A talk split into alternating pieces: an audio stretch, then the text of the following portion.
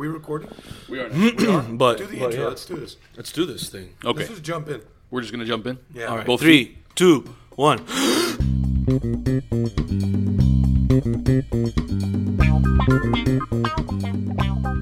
Welcome to a new episode of Pancon Podcast after a week off. We, we took a week off. I needed a week off. You needed a week off. A week off. Uh, so after that week off, where uh, we we ran a borrowed, by which I mean just straight up jacked, uh, episode of the Cigar Snob podcast, which was still I kept it in the uh, family. That was we- my interview with uh, Roberto. Guerra. We borrowed it. We bor- yeah, it was. We'll give it back. Fun fun fact. I've known Roberto Guerra since I was like 12 years Oh, old. yeah? He's one of the most incredible human beings I've ever Super ever nice met. dude. His entire family, just like really amazing people. Yeah. And they He really is a great guy. just the whole family. And like his wife makes the best tres leche on the planet. Oh, really? Oh my god. That's high praise. we know. That's high it's praise. hard to like I we had one on the Ariete menu and every time that I tried it, I'm like it's just not as good as hers.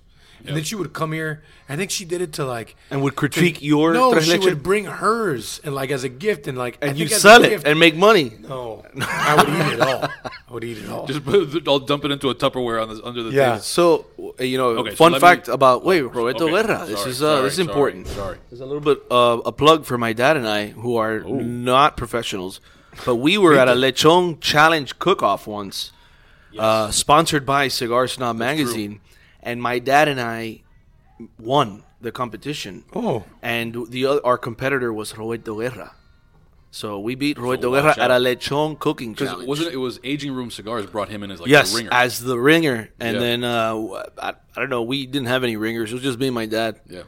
But we have some experience. no, but I think you guys were compete. You were Cigar Snob's ringers. That's what it oh, was. oh, that's what it was. Okay, yeah, yeah, yeah. It was Cigar Snob against Aging Room Cigars. that's funny. Yeah. That's funny. You didn't even know. You didn't I had no idea. I was for. just. They just told me you're gonna be cooking lechon. That's all I need to know. all right. So I'm Carluba, by the way. you're guys. Carluba. So yes, I'm going to go ahead and do these intros. Normally, I am the guy talking to Mike when it's just when it's just Mike and no and no guest. I'm sort of the you know the second voice in the room. Yeah. This time I'm stepping way back into third. st- stepping back into the shadows as just the sound guy because on this episode of Pancon Podcast we are going to have a conversation for which I am almost entirely unqualified. Um, and that is a conversation about people. I don't know what face you're making, Carlos, because I am unqualified. I don't know a what's person. going on. You're a person. I'm a- I am a How person. are you unqualified? Okay, so we're going to be talking about people, about uh, managing them, training them, recruiting them, uh, whatever directions Carlos wants to take this. Just And people. the reason that, yeah, sure, the reason that I wanted Carlos to take the reins on this is that Carlos is uh, very qualified for this conversation. Aside from having uh, however many years you have, and you can maybe fill me in here on the on the details because I'm hu- uh, fuzzy on them in food and beverage and some of the other things that were involved in your work over on, in, a on little North under a decade. You also have a master's degree in organizational psychology. I do. Wow. I do. So- that's a very fun fact. He has a master's. If you need, if you want to like get a shrink in here for all your people, I'm gonna go ahead and throw out. I don't think that's really something. I don't think do. that's what. I, actually, I don't think. I know that's not what that Yeah, means. right. But No, it I know. sounds like it does. I feel like that's a terrible idea by the way. That would Well, be not a good idea. only one way to find Especially now that that has nothing to do with the Carlos says my shrink would be frightening. So Um, yeah, the the industrial and organizational psychology f- Right. field is the essentially the application of psychological principles to the workplace. Uh, organizational psychologists deal a lot with HR related things like uh, selection and recruitment, but they also do a lot of more cool stuff like organizational culture, uh, training development. Uh, they're change consultants. Right. Uh, they do a lot of things. Anything that has to do with people in the workplace, usually an, an organizational psychologist is involved or can be involved. Yeah. So so anyway, obviously Carlos knows what he's talking about much better than I do for this conversation, uh, and so I'm just gonna kind of like let you guys take it away. However, uh, and we can cut right here if you really want to, Mike, and, and go somewhere else with the however. Uh, but are you cool saying what you said earlier about the uh, the podcast and and Yeah, who I mean- I mean I think that was pretty cool. Yeah, we've um, the podcast has given me an opportunity to really showcase a lot of things that my company believes in, and I think that it's hard, kind of in the this just like uh, jungle of like companies and people who do things for people to really put out who they are. So like you could have a website, but that's a little stale. You can have an Instagram, but everyone's got one. You know, the fact that we can talk about what I believe Arc Hospitality is and what it's going to be and uh, how we're growing and why we do things has given us an interesting kind of position to, you know, I've had a good amount of people reach out and say, hey, you know, I'm really interested in joining your team. Really interested in, you know, something that you said, or I'm interested in, you know, your take on something, and that could or could not eventually work out to someone joining the team, which has happened uh, a couple times. So, um, in the world of like recruitment and uh, staffing and people and working with people, it's been a very interesting kind of uh, situation because it's not something that I've ever been a part of. Like, I know for me when I was younger, I wanted to go work for a chef because I like their work. You know, uh, in today's world, it's so just there's so much, you know, so much content and so many like photoshops and things of that nature that you don't really know what someone's work is. So, I mean, really, here I've put out 100% on like who I am, who we are, Right. and some people dig it, and some people don't, and that's to- for the people that don't. totally it's fine. fine. I don't give a fuck. The people that do, thanks, and that's cool. But um, yeah, so that's that's happened. I'm sure uh, personally it took a while for you to get there. I'm sure uh, also the the people who didn't get it uh, kind of affected you. that allowed you to kind of tailor your own style and your o- your own way of doing things. Uh, and your restaurants are kind of like your calling card, you know, in a lot, in, in many many ways to your customers, but also to your employees, right? Like Yeah. someone who wants to do what, uh, who wants to work in the hospitality industry, hears this podcast, goes to one of your restaurants, reads anything about you, and sees that you're the kind of uh, chef, owner, restaurateur that really wears his his places and his restaurants on his sleeve and in his heart. You know, so if someone is attracted to that, they're gonna uh, they're gonna come to you. They're gonna want to work for you. And which brings me to uh, one of the things I wanted to get to, which was uh, how just personality fit uh, is a little bit more not important, but maybe prior prioritized more than than raw skill. I I don't. Um, there's two things in what you just said that I think are very important. Which is one, I think what's very attractive about Ariete or Chugs or whatever working with me is that I don't ever bullshit anyone. It's very black and white, and in this industry and in so many, and I can only speak for this one because before this I used to mow lawns. I mean, people are always like, well, if you do this, you'll get this. And if you do this, you'll do that. And it's a bunch of fucking bullshit. Just tell people the truth. Right now, your skill set isn't there. If you do gain these skills, then maybe you can get there. Right. But I'm not going to promise you shit. That's not how this shit works. Right, it's on them. Right. And I'm I'm much more prone. You provide the opportunity, though. You don't Sure. hinder. You don't. You don't set people up for failure. Right. You give them an opportunity, but it, it literally is all on them. You won't help them, but you won't hurt them either. I'm I'm much more prone to hire someone based on demeanor and personality than talent. Right. Because you know, there's some people that inherently are very talented, which is amazing and that's good for them. But like for me, I wasn't born with inherent talent. Like I worked for everything that I had and I still study profusely and I have you know, way too many books and tabs Right. open on my computer and things that I'm thinking about and stuff. Just like, you know, that never stops. But then there's some people that just can, you know, they can make a souffle and boom, the first time and they got it forever. And Yeah. this shit's just not like that. Yeah. It's not like realistic, you know? So, It's like it's like talent in any other space. Of taking sports, you know, you can have a Right. uh, uh, just a raw, talented athlete, and then you have another one who's talented, right. but they absolutely worked on everything Yeah. that they can do. Zach But, uh, Thomas. Zach Thomas. Is Zach that? Thomas. that's a good example. Yeah, I mean, he was five foot ten. He was one of the best middle linebackers to ever play the game. No one gives him any credit because he's only five foot ten, and he was slow, but he led the league in tackles. I don't know how many. He years. played with heart. but it's just with heart, and and and he put the time in to get to the level he needed to be to do what he wanted to do. preparation, right? Willingness to make the sacrifice to prepare, not just to show up and say, I'm going to be ready. You know, like I also played football for 10 years and I saw so many people with so much inherent talent that didn't do shit because they were fucking lazy. Mm-hmm. You know, and you, or you- arrogant.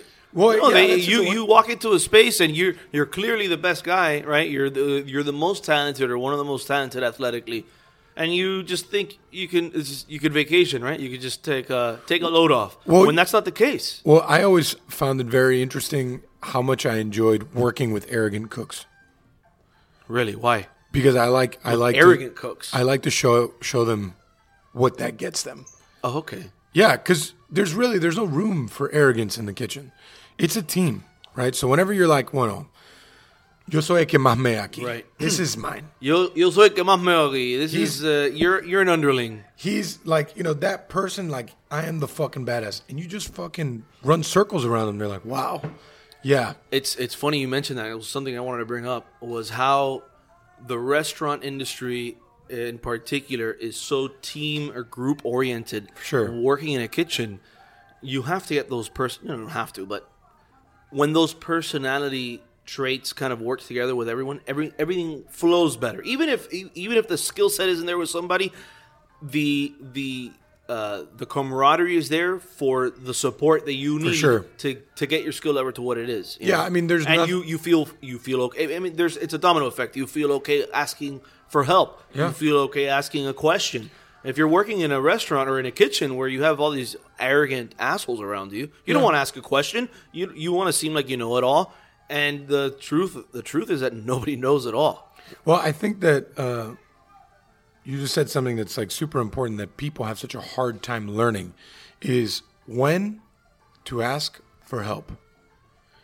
Asking for help is not a sign of weakness. Absolutely not. And that on so many levels, apart from work in regular everyday life, whatever, like asking for help is not a sign of you being weak. Ask in my mind, when you ask for help, it actually shows strength Confidence. because you're like, You have the confidence to ask, I, for, ask be- and it, but it's also like you're you your ego it, it disappears Right, because you show that you you don't have that egotistical kind of like I don't ask any questions, right? right. Well, I don't I don't I don't I don't need help. You know, Right, like or at I don't that need point, help. I don't need. It's not even about that. It's not about you. Take yourself out of the equation. It's about the guest. It's about the, the team, or at least in that in that specific uh, moment, right in the kitchen. Let's say that we were talking about Uh-huh. that. You, you kind of admit, like, hey, I know this is not about me, and I know it's not about you either. This is about the common goal that we all have here to do, which is create this food for this restaurant for these guests.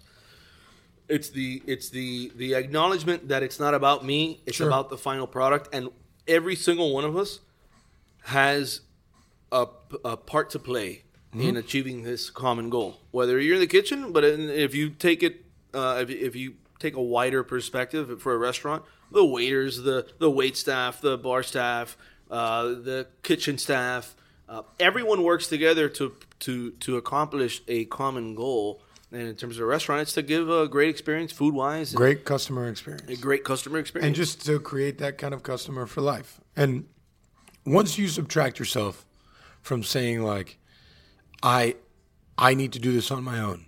I can do it on my own. It's not even about that. Me, I'm you know like this is my restaurant, my restaurants, and you'll catch me on the line asking that people to do shit for me all the time. Uh, can you do this for me? Can you drop that for me? Can you pick that up? Can you line sweep for me? Can you wipe that down? Can you bring me that? Can you? Because man, like that's that's how we create the ultimate experience. Right. The only person in the world that is 100% on their own is a guy who runs a hot dog stand. And if you think about it, who you can tell it's just that but, person. But if you think about it, he also gives you the ability to add ketchup and mustard. He doesn't do it himself. That's uh, well, you know, it depends. It depends because I've been. Yeah, it depends on the not hot on dog guy. Not a knock on on these solo hot dog stand operators, but they out of customer service, they ask you if you want ketchup or mustard. You say yes, and they do it for you as a, as a service, not Yeah. because they feel they can do it better than you. And I appreciate that, but I also get what you're saying too, right? They they're they're the cooks, they're the kitchen staff because they made the hot dog. They prep because they put the hot dog within the buns. They are the host and the wait staff because they uh, greeted you and took your order and delivered your food to you, uh, all within five to seven minutes. Just amazing work that these uh, hot dog operators do. Uh, but anyway, yeah, they they do uh, they're literally on their own, but it's obvious that they're on their own. When you go to a restaurant, it's clear that it's not just one person running the show here. Uh, it's a team. It's a team effort, right? I think it's a, um, you know, leading a restaurant or any kind of field. There's different types of leaders in the world. There's the ones that really will do anything for their people, and then there's the ones that separate themselves from the people that work for them to give orders.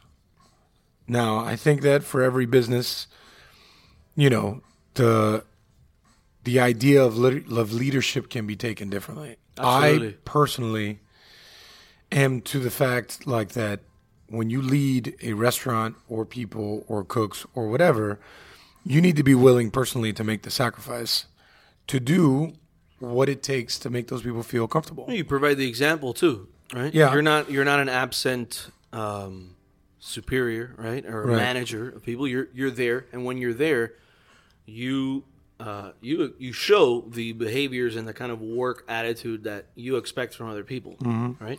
It's it's hard. I'll tell you the uh, hardest thing about expanding the way that we have in the last uh, eight months is And sorry to jump in, but for somebody who maybe hasn't heard every episode, talk a little bit, just briefly, about what that expansion looks like to give context to what you're about to say. By the way, everyone, that was Nick. Nick, that was Nick. Hi, guys, this is Nick sound Jimenez. guy. Yeah, Nick Jimenez, Uh, thanks for jumping in, Nick. you know, for the last three and a half years, we've only operated Ariete Restaurant um, and Taurus, and then within the last year, we've opened up Scapegoat, which is a bar on South Fifth in Miami Beach. We've opened up Chugs, which is a Cuban American diner. We've opened up Leña, which is a food kiosk in the Time Out Market. And we are shooting to open Nave, which is our full seafood concept at the end of September. All the while, Ariete has continued to grow and uh, to be the best of its ability. So, You just listed four four places within the last year. yeah, yeah. That's a lot. Yeah, yeah. Is it just you? I have. I mean, You we have- have a we have a partnership group. Okay. Um, I have one operating partner and then other partners. And Is then, the ethos on, on hiring people the same or similar across the Yeah, yeah. across all? yeah, yeah. I mean, we concepts? um, all major hi, like hiring staffing goes through me and my business partner, and then uh, smaller level hiring, we kind of set the standard of what what we want to see. Hiring is tough. Staffing is tough. So people who think that people are just going to come knocking down your door for a job, that is not how it works. You need to go out there and recruit talent. Very And much. once you do, you gotta you gotta worry about. I'm sure, especially in the hospitality business, turnover, Yeah. retention. Well, we've we've been pretty fortunate. Like, you know, um, we have a good amount of people at Ariete that have been here for over a year, and some that have been here over two. That is the best sign Yeah, that yeah. you can show someone Sure. of, of, of putting your money where your mouth is, right? Because you could say all the stuff you've been saying right now about how Yeah. what you what you believe in, uh, employee wise, or what people should do. That's one thing to just say. It's another thing to then also say, oh, by the way, I've applied these principles. I live, I do what I say, and I've had employees that have been in a three year old restaurant here two years. You know Yeah. what I'm saying? Well, we have some that have been here for three, and some that have been here since a month before we opened, and we've lost a lot, uh, a, a good amount along the way. I mean, you know, Normal it's normal. in the in the in the industry.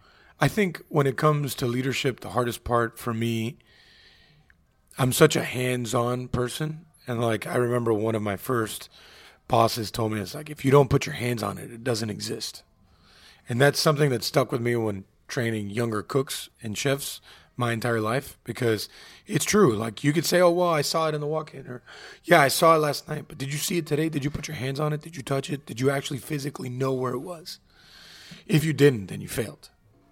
So, you know, Has that has that advice always been a positive thing? yeah. Well, I I know or is I- that because I also I, I can I hear that being also uh, something that allows you that doesn't allow you to let go or kind of delegate things, right? Because in Yeah, order yeah. to delegate things, you have to let go. You have to be able to not Well, that- put that- your hands on it. that leads me to my trust other people to do this. that leads me to my next point, which is, you know, when you're leading several places and you have higher standard, you physically cannot do everything yourself. right? But that's why staffing and recruiting is so important. Absolutely. And you know, uh, we have an incredible management staff in our company, and some of the most passionate, talented people I've ever met.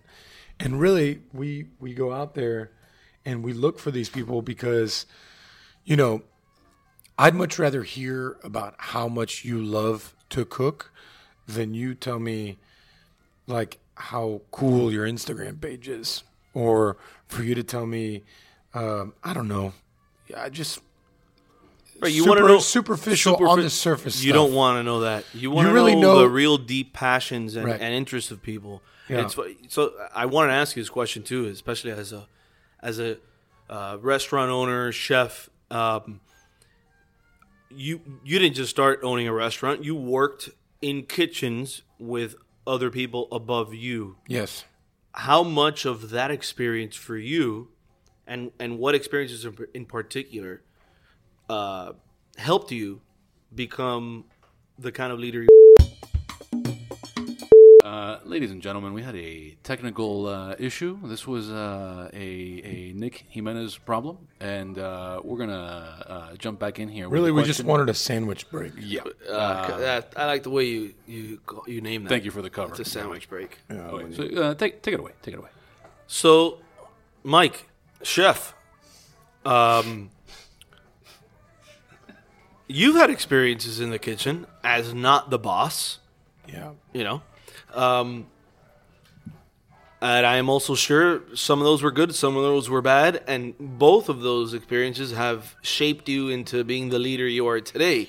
Can you tell us some of the bad experiences that you that you experienced that you said, you know what, I'm not going to do that, or I'll I'm going to do this absolutely different uh, if I'm ever or when I'm ever uh, the boss. I feel like we worded this before different before we got cut off, but I think essentially what I did say before was I have had a slew of very shitty bosses in my career, and I have learned more from the shitty ones Than from the than good I did ones. from the good ones. And the good ones, thankfully, they were amazing, and then the shitty ones, they were You just remember those a little bit more, right? It's like it's I don't- like I don't uh, think- when, I- when I don't you think go to a good restaurant and it's a great restaurant, and you you tell one friend, and you go to a restaurant you have a bad experience, and you tell forty friends. I, don't know what it is about the bad experiences that kind of stick with you or or make you want to really use these to correct something in the future. I really, I always said about those shitty bosses I had, I'm going to do whatever I can in my life to be nothing like them. What was, what was shitty about them? They were shitty people. So shitty people, like they treated people. Yeah, like, you know, Badly. Just, and I'm a big believer in, um, They set If- people up for failure. well, if you, if you're not willing to do it yourself, then you cannot expect other people to be willing That's to do a, it. that's a good. I fired, I fired a dishwasher the other day because he wouldn't wash the dishes. because under his breath he said, "What do you know about washing dishes?" And I was like, "Bobby, wrong guy." Wrong guy. I was like, "You know what? Get your Look at shit this. the fuck out of here." Look at this.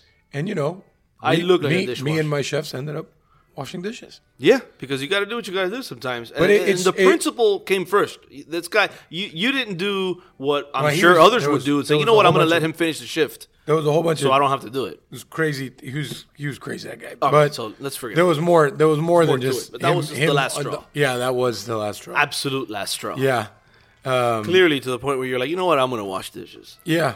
Well, to the point I got out of bed and came over here to tell him that. That is awesome. Yeah. That is that means you meant it. And you know what? That's good because like, a a, person like that in the kitchen really does affect others around Yeah. him. And uh, and and as much as a dishwasher may sound or seem like some uh, you know the lower level of a totem pole, they're still a member of the team. No, and if you're I- a team, I- then you're a team, and there there's no hierarchy. Everyone works together, and the attitude in the kitchen really does affect everyone else's. I would tell you, and whoever, Abilities. whoever one of the 22 people that listen to this, I would tell them that the dishwasher is the most important person in the kitchen. We just lost a. Fr- it's 21 people now. Yeah. Well, I would tell You tell. just lost the person who thought that the dishwasher was not the most important. yeah, person. Hot they- takes on Pango Puck. yeah.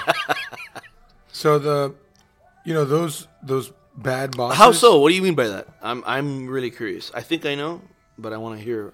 Well, there's. It's kind of like the offensive lineman, right? Like the offensive lineman sets up all these pretty boys for all the Yeah. touchdowns and The glory. for all the glory, Right. right? But they're these hardworking, very intelligent, Grunt work. Yeah, that nobody noticed. There's no stats there. No, you're right. There's no. Yeah, no, it's There's funny no because stats. uh, you cannot in a restaurant. You can't serve a thing without dishes. without a clean plate. You could serve it on a dirty plate, but that'll be your your first and last day open in business. You can't cook it without a clean saute pan either. oh, that's a good point. Yeah. So, and you know, it's just like thankless work. You know, like because everyone can do it, right? It's a low uh, uh, ability kind of task, right? Like uh, it's not it's not like being um, you know a, a Michelin star chef making a foie gras dish, But- where not many people know how to do that, but everyone know everyone knows how to.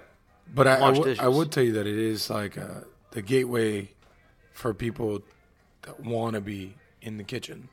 You know, the guy who just walked by here a minute ago, Sam, was a dishwasher two years ago, and now he's the company baker, and That's he awesome. bakes all the bread. Well, you see how people work doing that kind of work, and you say, you know what? If he's doing it like this with this, and this is a guy I want on my team, well, I don't, I don't want to let for, him go. for that guy, for like Sam, it was more like I saw he was capable of more, and then we had to push him to get there. Like he needed some, a little push. Uh, but then You he, developed him. he accepted the challenge and he, you know, crushed it. And that's like when it goes back to the shitty boss thing. Like, you know, a shitty boss isn't going to take the time to want to train to work with you. A shitty boss is not going to take the time to want to be like, how can I, how can I develop the people I really believe in? Yeah. And like a guy like Sam, I really believe in. You know, people like Devin, which she's super young and talented. She's one of the best pastry chefs I've ever met, and you know, I want to help develop her to see, however, you know, where can she go from here.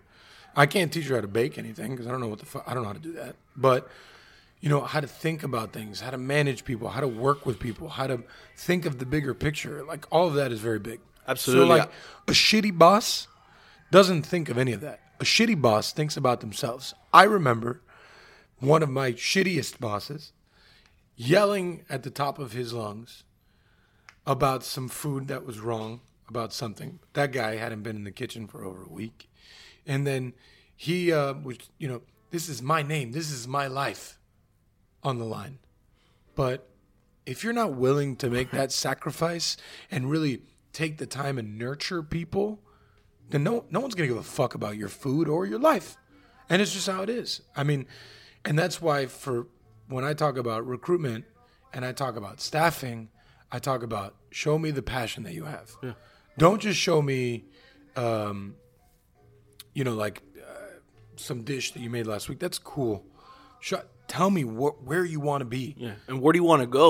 Yeah. because that's it's it's this is a great segue into. Uh, so you you talked a lot about the recruitment, the selection, and the training, but it's the development part that really stay. It keeps people here, and it gives at least you. Uh, something to work with and develop your your own employees. The people that are that are helping you uh, create your dream, you want to help them become better personally and professionally too. That's, Well- that's what happened with Sam. You saw that potential, and forget about work and and and his job. You wanted to, I'm sure, help him personally and, and Well- develop him his skills. Just so that they're they're applicable to you, but so he can gain some confidence for himself and for his life to do other things. I a question I often ask people is, you know, what do you want to learn right now, and where do you want to be in five years? What is your goal? I know, like, what my goals are. the world doesn't revolve around me. There's 90 other employees in this company. And there's no right or wrong answer to that question. Right.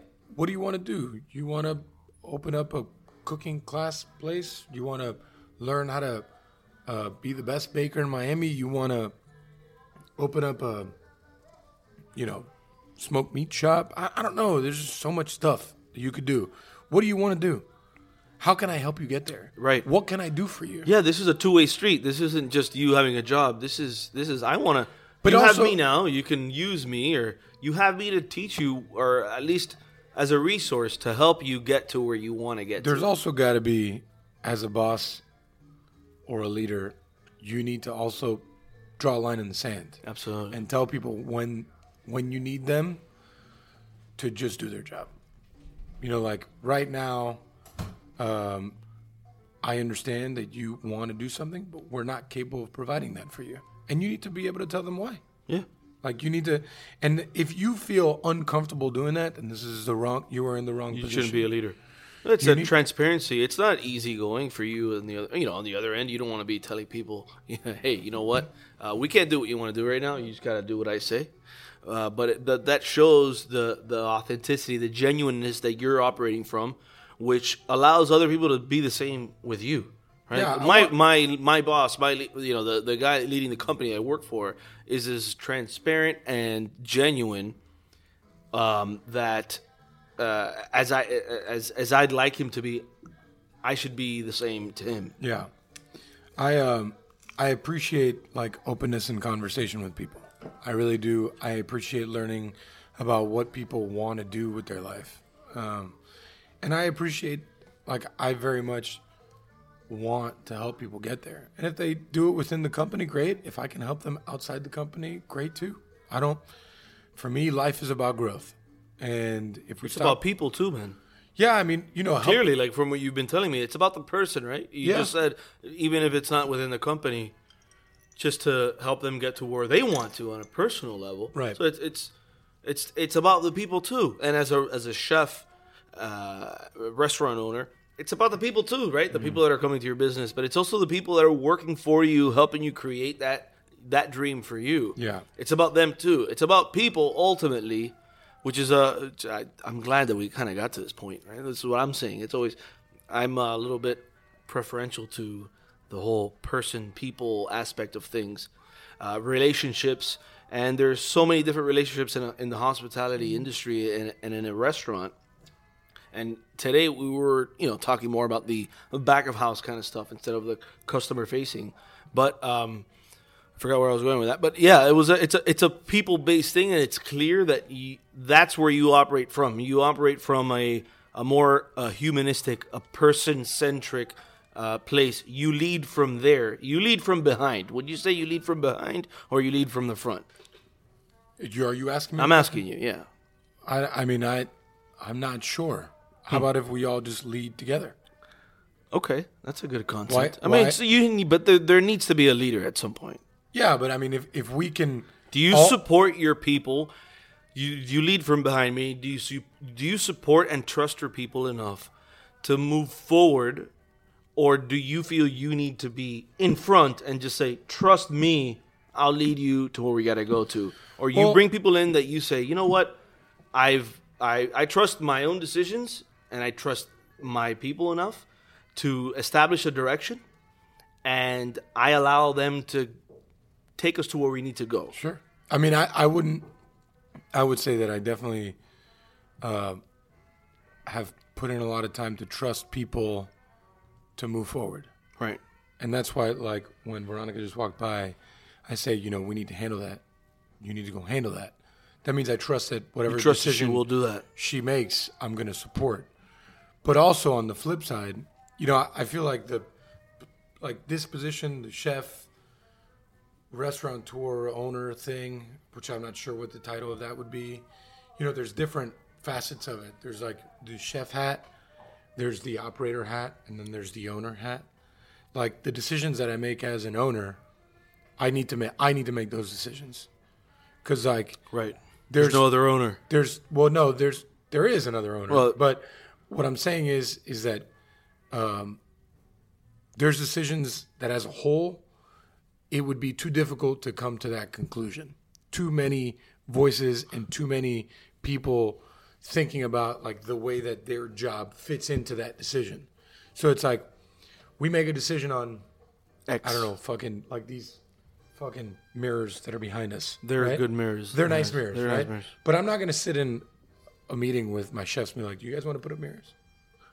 No, I'm going to sit in a meeting with myself and my partner and be like, "We want to put up these mirrors." Yeah. Uh, Okay. j- just so the listener knows, because this is uh, an audio medium, there Yeah. are a lot of mirrors. yeah, whatever. we added mirrors to the private dining room mirrors. to make the space look more big, To more big, more big. more big. It looks huge. It looks huge. Yeah. I look huge in one of these mirrors, Oh. uh, but then I look really thin in another one. So this may be just a fun house, It's not at all. the area So, fun house with Re- all these mirrors. Really, the the point I'm saying is that there's got to be a place to work together, and there also has to be a place that you got to lead the ship completely. Yeah, I get it. I you get know, what you're it- trying it- to say. you have to make, uh, and it's an interesting spot to be in because you want to make sure that everyone is on the same page, and that's what makes it difficult is everyone being on the same page. And sometimes you have to make decisions that not everyone's going to like. Absolutely. I, I wanted to uh, ask you another thing about the that's specific to this industry, where you need people to kind of buy into your vision, especially when you have uh, you can't physically be at every place at every time, um, and you have multiple businesses operating simultaneously.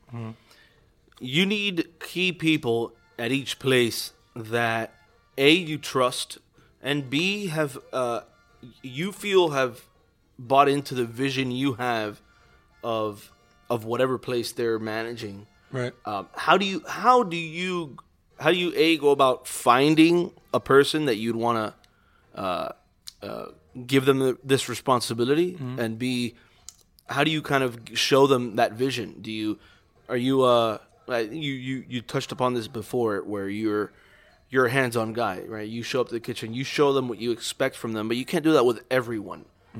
Is there a particular way that you show your vision to your employees in order for them to kind of ca- take that, carry it, and kind of uh, do their job without you being physically present? Well, I think um, you you never find those people; they just happen.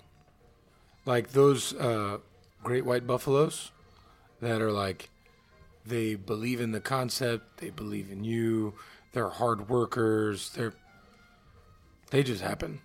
They just happen. They they just happen. You can't like an Enzo Calipa at Chugs. There's no That just- there's that- no similarity between your great white buffaloes that you can maybe that yeah, they come through a certain Yeah, no, no, no. They don't. They come from all walks of life. Enzo used to be a prep cook for me like eight years ago, and now he runs Chugs and Leña, that's awesome. and he runs them Yeah. completely. Uh, You need I- people like that. yeah. Speaking of employees, I mean, without a, a person like Enzo, Yeah, but you wouldn't be able to do what you're Enzo doing. is not just an employee. right. Enzo is a partner. Right. right. And like I've said it a million times, I don't want employees. I want partners. I want at every level, at every level. even the dishwasher. yeah, yeah. I mean, Yeah, you need to buy into the concept and understand your position and your point. Like Well, we it's- said, it's- it's the dishwasher is the most important person in the kitchen. it's also like you know, I want someone that wants more. I want someone that wants to be better. You know, And like is willing to work for it. Because I, if if you show me that you want to be better, I will take the time and I will make you better. That is like, you know, I will. Is that something you learned from your experience working, or is that something that came before that? Is that a family thing? I mean, that's just. I think that's just a human being thing. Well, Not, not everyone is like that. I know. Not not every human being is It's the same. inherently good either. Correct. You know, there's a lot of fucked up people. So that like wanting to take that upon yourself to uh, help other people and have other people help you, uh, that's you know that's just in the person. There was um, I feel like the best dishwashers I've ever had have taught me as much as I've taught them. So that's huge. You know, you go back to a guy like Enzo. Enzo was a cook. He said he wanted to manage front of the house. He would learn whatever he had to, and he did it. And now he manages. You know, like there, very few people I trust as much as that kid. You know, and then you have people like Alex Chilardi and his brother here at Ariete and at Nave. Like they just care. You cannot train that. They, you just need to have that. It's funny. I, I had this uh, with a previous employer of mine uh, that also ran a hospitality um, business uh, bar, and a lot of the there was a lot of issues as as there is in any business or in any there are a lot of problems as as there were a lot of good things, but there are a lot of problems. And when you really sit down and try to think about how do we solve the problems that we have, just so we have less problems ultimately when you reduce the reasons why things happen to if if you're forced to reduce them to just a particular uh, uh, thing they they would always come down to you giving a shit you have to i called it the gas model the gas model give a shit if you just give a shit you're gonna do a good job Because a lot of the problems happened because people just didn't care. Yeah. They didn't care about double checking. They didn't care about the next shift. They didn't care about how this would um, affect the the people coming in after them, how this would affect the business in general. If you just stopped to give a shit for a second and then followed up on whatever came from that stopping and thinking and giving a shit, uh, there would be a lot less problems in, in, in, in businesses. You got to care. Yeah. Caring is a huge part of it. It's, it's sad, not sad, but it's unfortunate you have to kind of say that as a as a as a as a line item that you would want in your employees. You got to care, and and caring makes up for a lot of the other deficiencies you may have. You know, if I you care and if you give a shit, I would you're also going to do a good job. I would also challenge uh, you or anyone because I understand that statement and that sentiment, but as let's say higher level employers, you need to find people to that do care, and if you just say that you're okay with some staff that don't care and that don't give a shit, then it's partly your fault too. True. That's just You need to care as much as you're asking the people that work for you to care. And I, care. I spend, I'm always on the look for good employees. You know, like people want to grow, they want to get better, and and I'm you're here. looking, Yeah, and there's opportunity for growth. I'm, I'm, al- I'm always here to hear them out and see where they want to go and what their plans are and whatever. You know, and then the ones that don't, Yeah, I was going to ask Exactly. that. What about the people that are just content? They're not bad employees. They're Oh, just they're content wherever cool. they are. As long as long as they they s- stick with the standard and the quality, you know, and they're not when people aren't looking, They aren't slack. like that. I'm okay with that. So, I'm. I would say that it, it's up to us to get people that either give a shit or to find them the ones that do give a shit. You know. What's the, in your opinion? Now that we're going to be winding down here. What's the what's one of the more important attitude um, elements uh, a person should have working for you specifically? Uh, it, if it's really about the person and, and their their kind of their demeanor, their personality, their outlook on the world and life, what's the one kind of attitude feature you really value over another thing? I think something that I've uh, taken upon myself to challenge myself to and to challenge other people to is you have two ears and you have one mouth. You need to listen more before you open your mouth. And I think that's big for anyone. Is that is that personal too? Is that something that For me as well. it's uh you've had to personally kind of Yeah. I mean, yeah, because I'm loud and I'm intense and I'm in people's faces. So it's are you are you like that naturally or are you like that because you learned that No, from I'm, I'm naturally like previous bosses? No, I'm I'm naturally like that. I've been like that since I was like 15 years old. So it's just part of who I am. Very overtly the So when you were 14, you weren't No, actually I did I really did come out of my shell when I was around 13 or 14 years old.